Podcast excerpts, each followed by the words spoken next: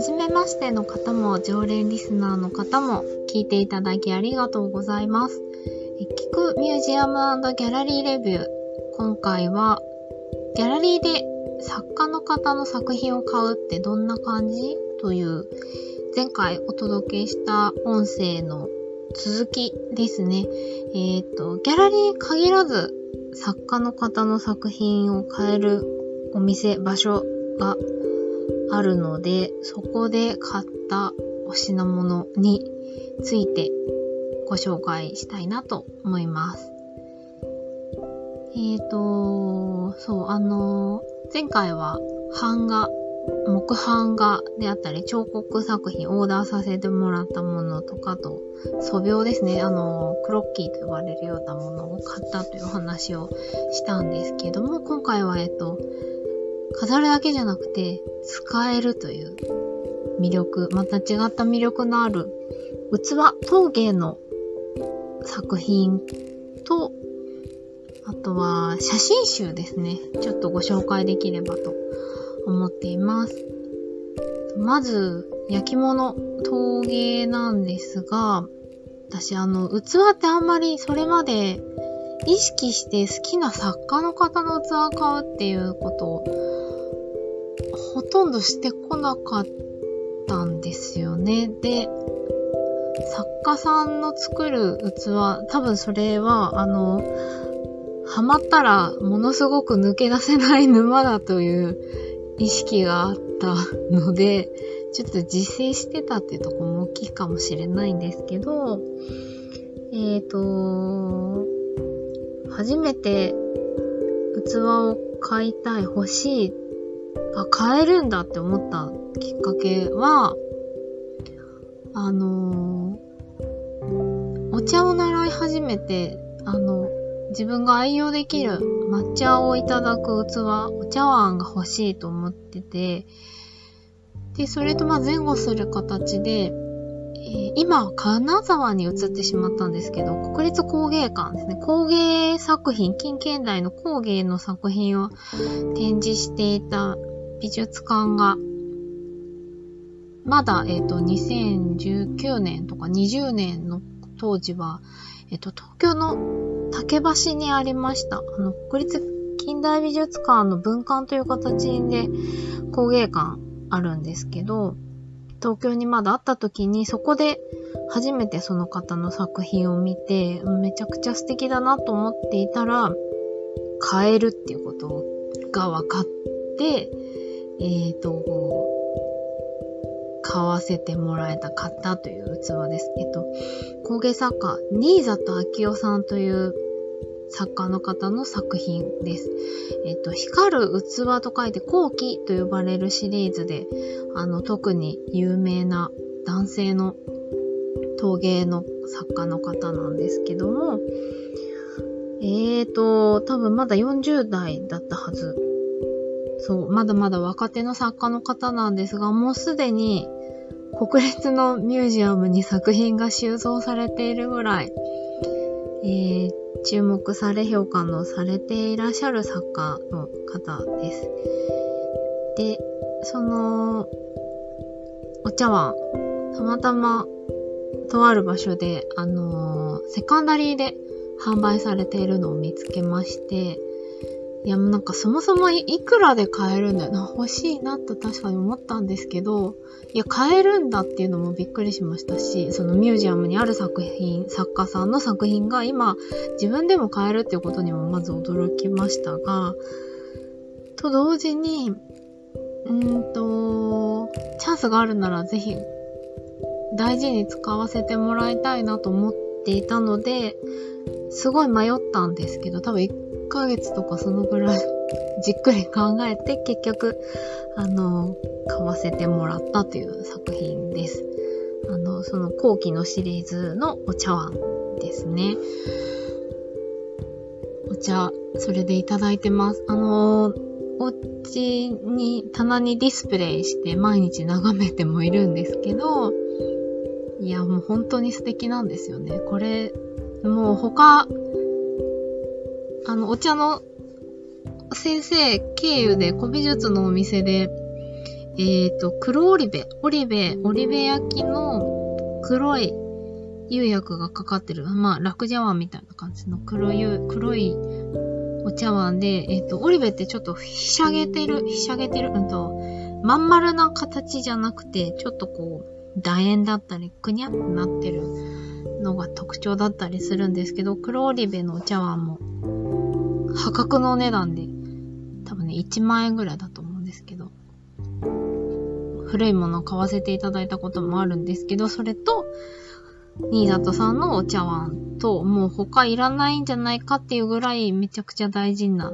お茶碗になりました。それでお茶を立てていただくっていうのが毎回本当に至福の時間です。買ってよかったなってつくづく思います。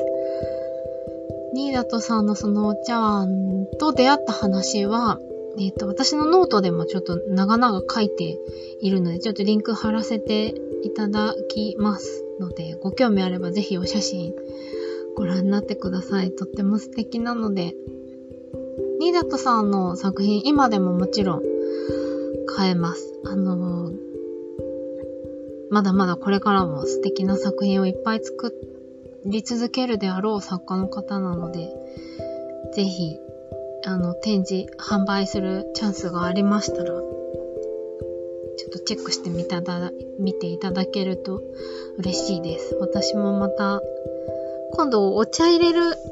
茶入れ、二物の器欲しいなってほんのり思ってたりするんですが、まあまあまあ貯金しながらですよね。ちなみに、新潟さんのお茶碗、気になるお値段は、セカンダリーで、えっ、ー、とですね、5万円以上、10万円以下でした。だから、うんと、お仕事普段してる社会人であれば、あの、全然買えなくないお値段です。茶碗、そんな値段をで出して、高いと思うか安いと思うか、まあこれはもうその人の価値観次第ですけど、うん。一応、美術館の学芸員の方には、将来人間国宝になっちゃうかもしれない方だから、今のうちに作品買うといいですよって勧められたのは結構印象に残っています。そんな話もノートに書いてますので、ご興味あればぜひご覧ください。えっ、ー、とですね、もう、お二方、作家の方、陶芸だといらっしゃいます。そうですね、もう一人、二人目は、えー、この方もまだ若手ですね。私とほぼ同世代ぐらいの作家の方です。岩崎隆二さんという方です。あの、岩崎さんの器初めて見たのは、本当に2020年だと思います。新里さんも2019年そうですね。美術館だった。2020年に岩崎さんの器っていうか、小さな牡蠣、お花を生ける花瓶だったんですけど、えっ、ー、と、国立新美術館、あの、乃木坂、六本木にある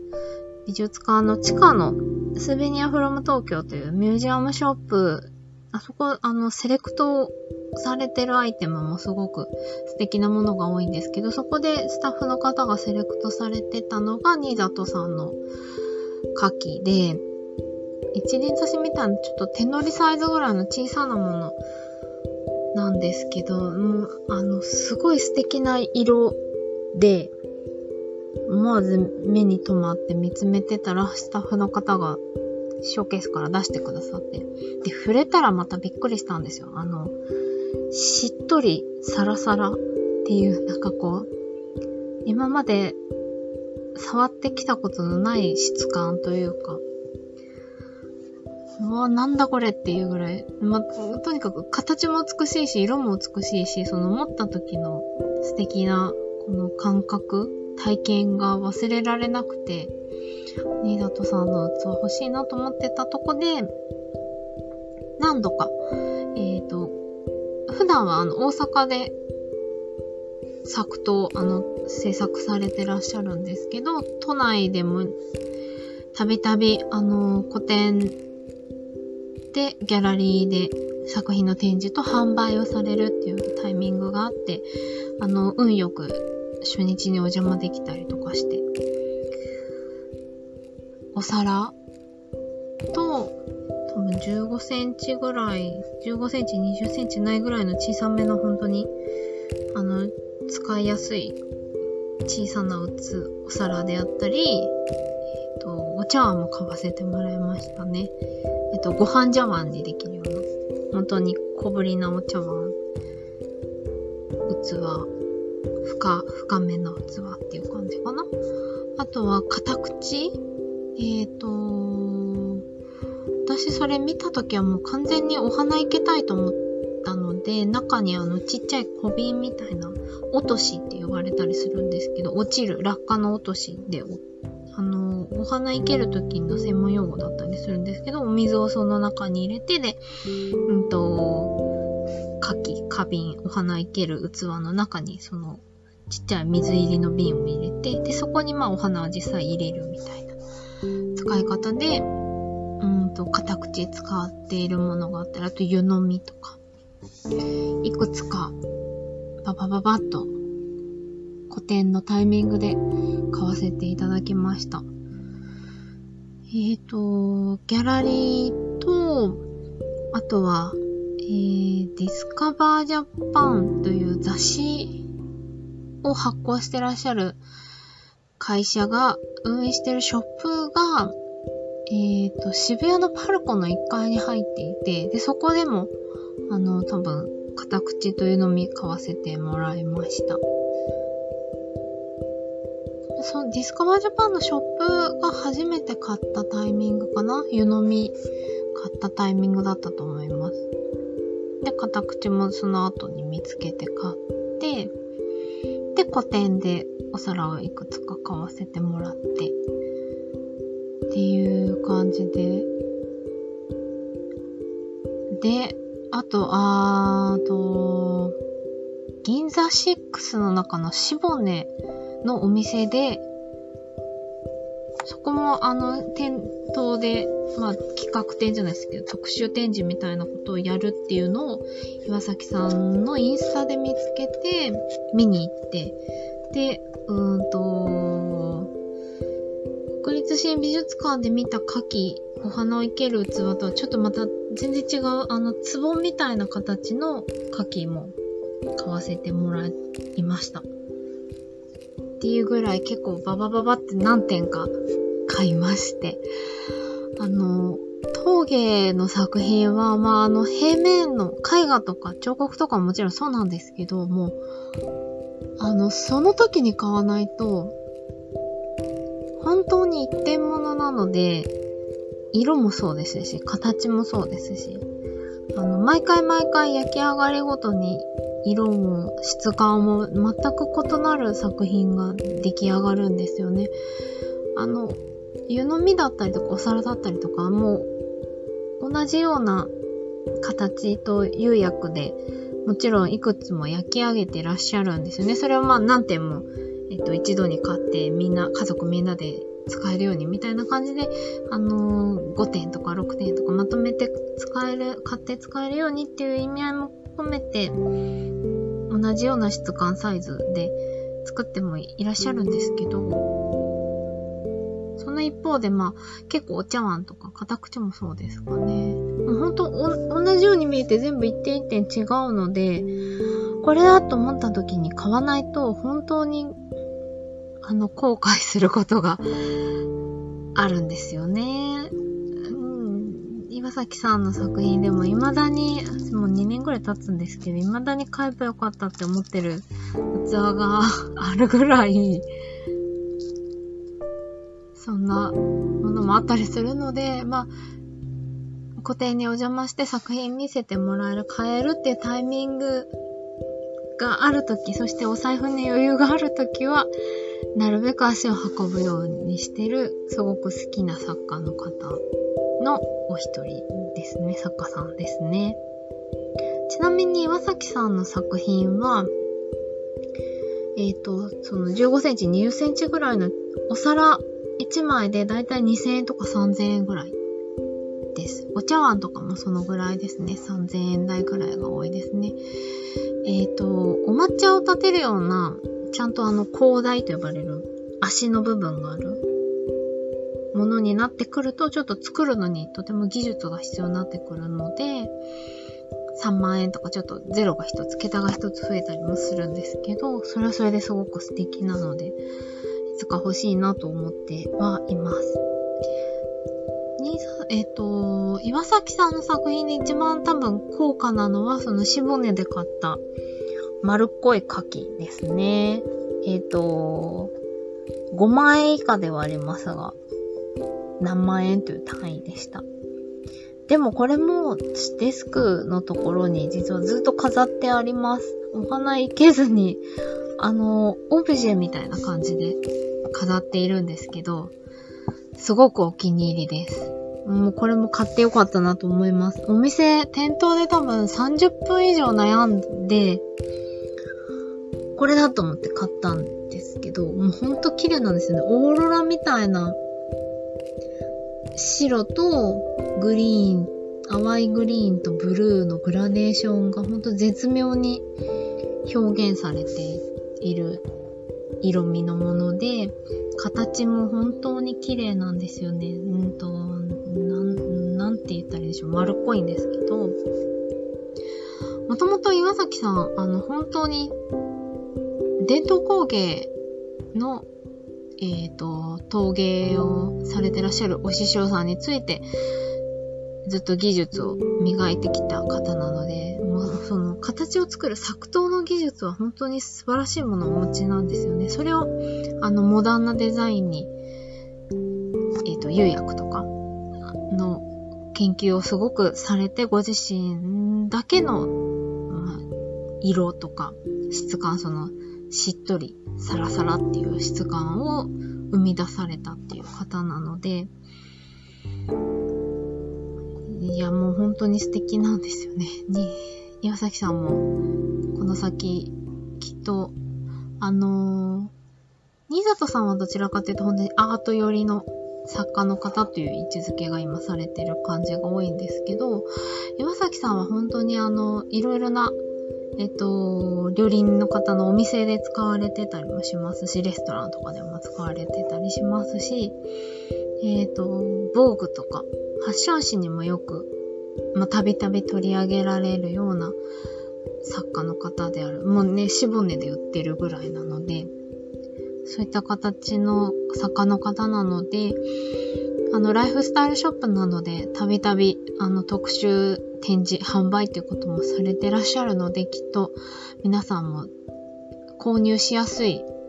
作家の方の一人だと思います。ぜひ岩崎さんのインスタなど、あのリンク貼らせておきます、貼らせていただきますので、あと私が岩崎さんの器を買った時の話もノートにまとめている記事があるので、一緒にリンクを貼りますので、ご覧いただけると嬉しいです。最後に、えっ、ー、と、作家の方もう一人ご紹介します。えっ、ー、と、中里隆さんという、こちらはですね、えっ、ー、と、もう60代、70代ぐらいの作家の方ですが、器使ってこそ、料理に使ってこそ、普段からどんどん使ってこそ生きるものだと思ってらっしゃるような男性の作家さんですね。えっ、と、唐津焼と呼ばれるジャンルというか産地になるんですけど、九州の佐賀県に窯をお持ちで、中里さんは、お名前と作品は写真で見てたんですけど、実際に実物を拝見して、な、欲しいと思った、買えるんだって気づいたのは多分2021年ですね。あのー、これもノートでもご紹介してたんですが、あと、コレポートという、あの、ミュージアムのコレクション展を紹介するメディアに、あの、記事書かせていただいてるんですけど、そこでもご紹介したんですが、中里さんの展覧会が美術館で行われてたことがあって、えっ、ー、と、六本木一丁目虎ノ門、あの、ホテルオークラの近くにあるんですけど、近現代の陶芸を専門にご紹介しているミュージアム、友美術館、菊池関節記念友美術館という、ちょっとこじんまりしてるんですけど、とっても素敵な落ち着いた雰囲気の、あの、好きなミュージアムがあるんですが、そこで中里さん個展をやってらっしゃって、で、そこで作品を実物拝見して素敵で、で、そこと前後した感じで、日本橋の高島屋さんの美術画廊さんで、えっと、作品の展示と販売をしてらっしゃるタイミングにお邪魔できたので、そこでカップを買いました。うーんと、持ち手のないマグカップみたいな感じですね。私はもうなんかコーヒー入れるのに中里さんのカップを、そのカップをよく使っています。うーん、素敵なんですよね、それも。絶妙な形で、えっとですね、お値段は多分1万円しないぐらいだったと思います。うん、買ってよかったと、すごく思っている作品です。多分中里さんの作品の中では、すごいお手頃価格の一点だ橋伺った時はもう結構売約済みになってるものが多かったですね。本当に、あの、どんどん作品作ってらっしゃる作家さんなので、展示されてる作品の点数もすごい多かったんですけど、それでもやっぱ本当人気のある作家の方で、大きな壺とか牡蠣みたいなものもかなり売れてましたね。毎回多分、あの、多くのファンがいらっしゃる作家の方だと思うんですが、変えてよかったなと愛用しております。な感じで、器はやっぱりその、ね、もちろんあの、量販されてるものでシンプルで使いやすいし、おすすめ。私も無印のさ食器とか未だにあの、一人暮らし初めてした時に買ったものをずっと使ってますし、あの、そういう風に日常気兼ねなく使えるものでっていう考え方ももちろんすごくありなんですけど、やっぱり作家の方の作品使う、使い始めてみると、やっぱいいなーって思うんですよね。これはやっぱり買って使ってみて初めて分かったとこでもあるんですけど、あとは、あの、お値段的にも、ちょっとエントリーしやすい価格帯といいますか、あの数千円台からもちろん作家の方がちゃんと手作りされてるものなんですけど、買えますので、あの、あ、いわゆるアートの作品、もちろん買うっていうのもすごくおすすめしてきているんですが、こういう、ま工芸、陶芸ジャンルから、日用品、いわゆる用の美と呼ばれるようなところから、その作家の方が手掛けたものを使ってみるっていうのも入り口としてすごくおすすめだなと改めて思っています。その延長線で言うとやっぱり日本、ね、全国各地伝統工芸と呼ばれるものではありますが、本当に、あのー、その土地その土地に素敵なお品物がたくさん存在しているので、そういった地域の作り手の方に目を向けるっていうきっかけにもすごくおすすめですね。器は特に。あのー、取れる土によって全然作られる器が変わってくるので、そういった意味でも本当に魅力のある、ハマりがいのある沼の一つなんじゃないかと思っています。ちょっと長くなってしまいました。陶芸に関する話長くなってしまったので、ちょっと写真集のお話、写真の話はまた次の配信に持ち越させてください。そう、私写真見るのもすごく好きなんですよね。写真集好きで何冊も持ってます。なんか、ほんと眺めるのが好きっていう、そういう感じで買ってるんですけど、中でもちょっとうーんと作品っぽいなという写真集が、それどちらもギャラリーで買ったっていう経緯があるので、ご紹介できたらなと思っております。ということで、えー、この音声配信、聞くミュージアムギャラリーレビューは、えっ、ー、と、私、あの、フリーランスのインタビュアー、ライター、あとはアートとかミュージアムとかギャラリーにまつわる、まあ、コラムを書いたりなどなどしております。私、ナオミが、えっ、ー、と、取って出しでお届けしている音声配信です。あの、皆様に、なんでしょう、気軽に、まあ、アートのある暮らしというか、そういったものを楽しんでいただく、知っていただくきっかけになったらいいなと思って、えっ、ー、と、喋ってお届けしております。ちょこちょこご紹介したようにノートなどでも